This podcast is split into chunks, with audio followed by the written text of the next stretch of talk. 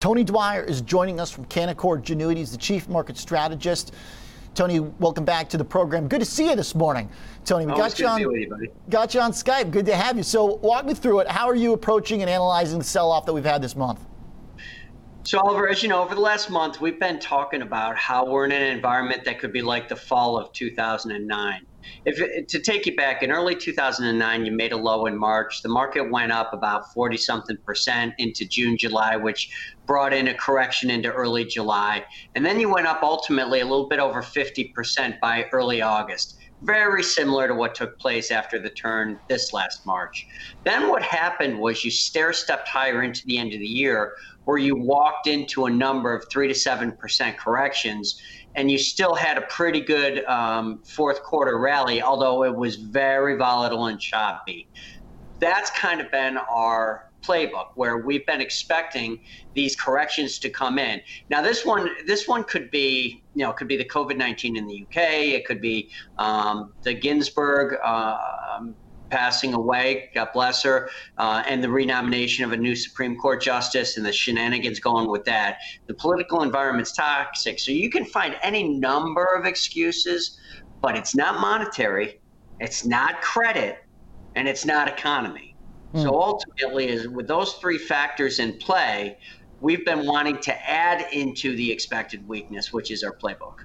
Now, Tony, with the way the market has been so divided, we probably have to be even more specific here because equities have like two faces. One is the NASDAQ Momo trade, it's got all the quarantine stuff wrapped up in it from six months. The other is the one from the last month that is doing a lot better than tech, and that's that kind of cyclical reflation trade. So when you say add in, to which one? Yeah, that's, you know, that's, and that, as you know, I'll tell you what, three weeks ago, I'm taking some pretty heavy incoming for not chasing the mega cap trade.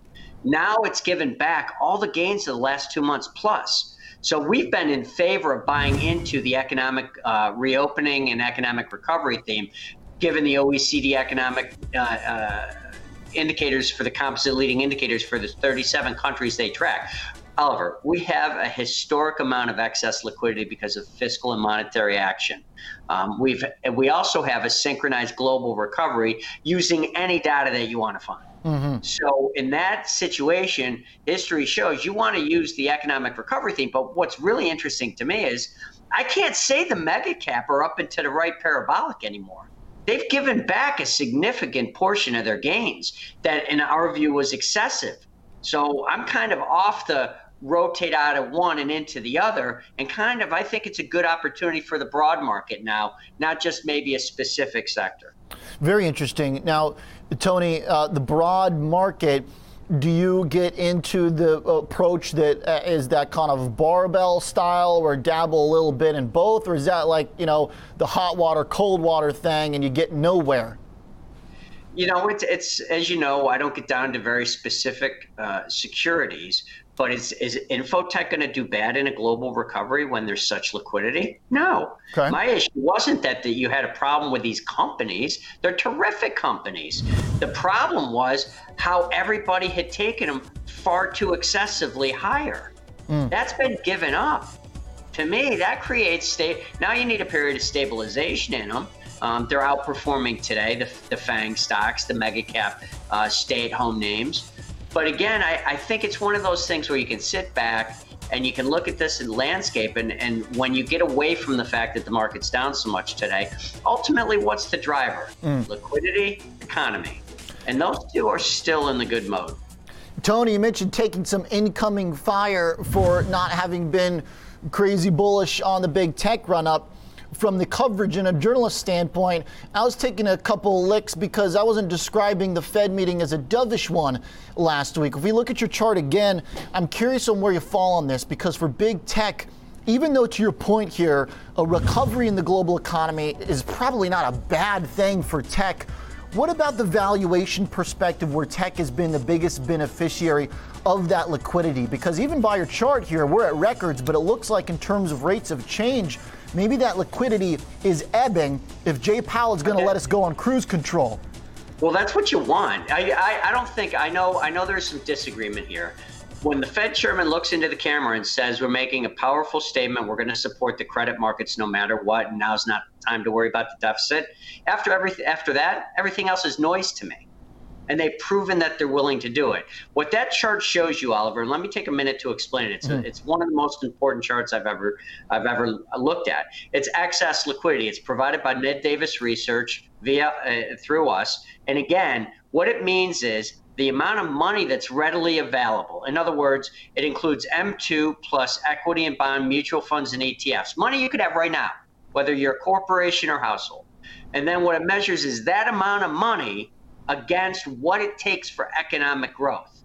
So you don't want it to go constantly higher. What you'll notice is each peak that you see in that chart typically happens maybe three to six months after the bottom of a bear market slash recession. What you want to see now is that go down because it means industrial production is going up.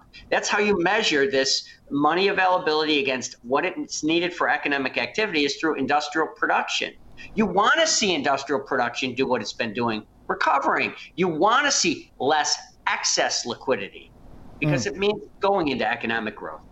Okay, so the setup here basically, the underpinning is there, it's solid, it's the foundation. Do you buy in, do you, or do you ascribe, I should say, Tony, to the belief that to see further recovery on the actual productivity side of the economy, the real economy? Do you need to have another dose of stimulus, or can you just have a choppier, slower grind in the recovery? I think the stimulus would be helpful for the current unemployed, which is now 8.4%. They want to get it to full employment. There has been a significant recovery already in the employment picture. So it's awful for those that are still out of work and looking for work. However, the economy is already recovering on its own, and in our view, you don't want to see a you know this parabolic economic recovery. Again, not a social statement from a macro level, because then it brings in more likelihood that the Fed overshot to the accommodation. Now, mm-hmm. we, they they've been very clear that they haven't but the way that the trajectory of the economy is going is, is fairly if you look at productivity for example after the 2009 uh, low we're pretty much replicating that that's the thing oliver most of the data i can find is replicating the post uh, the, the post low and the great financial crisis, both for the market as well as the economy. It just doesn't happen the way we've seen it, where where now all the, the smaller traders think it's just up and to the right every day, up a half a percent.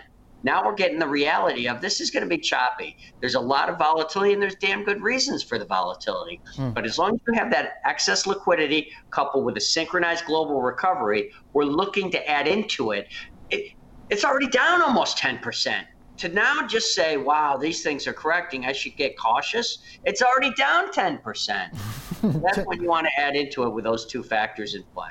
So, Tony, the incrementally new, though, eh, money that's coming into the market, if it's not coming from the fiscal side, there's nothing for the Fed to monetize. It seems like Jay Powell's okay with where he is. So it seems like you have to have a, a fundamental view about kind of what the absolute potential for growth is to then think, all right, even if there's not more coming in, the stock market can go higher. Because if you're looking at the rate, right? Our rate is, is slowing somewhat, at least from the Fed.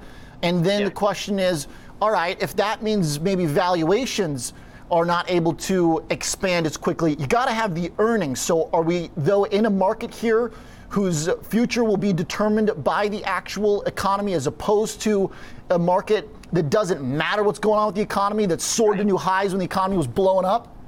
Well, that's what that chart showed, right? It's showing that the economy is now becoming more important than the than the excess liquidity. You want to see excess liquidity come down. You ultimately, as you know, Oliver, it always comes down to earnings, and earnings after a tank like we've had, uh, earnings recession like we had, typically take two and a half to three years to get back to where they were. We don't see any reason that that can't happen in this situation. And, and it's funny. I, I go back and I, I read my stuff from 2009 into 2010, and again, there are always periods of corrective action but with that said, what do you? We have the um, the recessions behind us, the the worst of the recessions behind us. Clearly, it's not a, a perfect recovery. It never is. We have the Fed tightening and draining liquidity behind us. We have the global shutdown behind us. We know that if you go out with masks, you'll be in better shape to not get the COVID 19. Remember, when we were in the tank, meaning they tanked the economy to shut it down, it was because we didn't know what the heck it was or how to handle it or how long the economy would be shut. Yes, you're going to see places slow down. But when I was on vacation two weeks ago, literally everybody there was wore a mask no matter what. So mm-hmm. it's a different game now that I've again we've made the turn. The the top five companies that made up twenty percent more than twenty percent of the S and P index. That that's just too much. Mm. And now they've given it back. The market's corrected. And again, excess liquidity, synchronized global recovery equals, in our view, adding to risk, knowing that you may not be buying the bottom tick. Tony, uh, I want to bring up just because you've mentioned that kind of synchronized recovery taking shape. You have a chart that's a little bit messy for some of the viewers, but uh, also from Ned Davis Research, basically puts together some of these leading indicators, shares of those composite leading indicators, either above 100, turning positive on a year over year and monthly change. The monthly's in the middle. So for folks watching, go to the far right corner. You see the bottom on the top panel. That's the share of those composite leading indicators above 100. Second one's the monthly. Third is the year over year.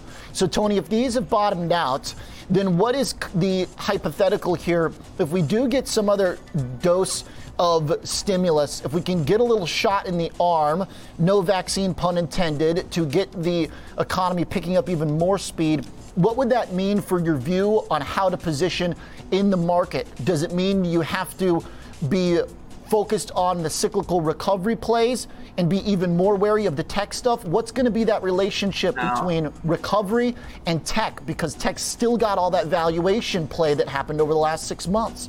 And they've given it a, they've given a bunch of it back though. Right, so I'm nowhere 10%. near as cautious as I was in mega cap tech three weeks ago right? When you've taken a couple of them back to the May lows, not even the June or July lows, the May lows at the same level they were then. But again, that chart, if you could bring it back up to explain it, it's a really important chart that we use each on dwyerstrategy.com. We use these charts each month in our in our chart book. And, and you know, if you go there, you can get it. Shameless plug, I know it, but that's where you can find it.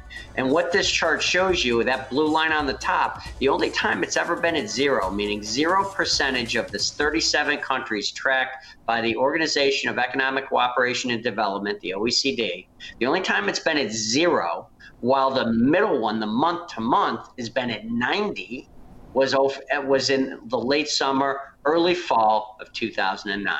It's yet another indication that everybody shut it down at once and everybody's coming back at once. Maybe not, you know, right back to where it was. That's not how it works, but it's it's slowly beginning, and that's when you want to again add into the economic recovery theme.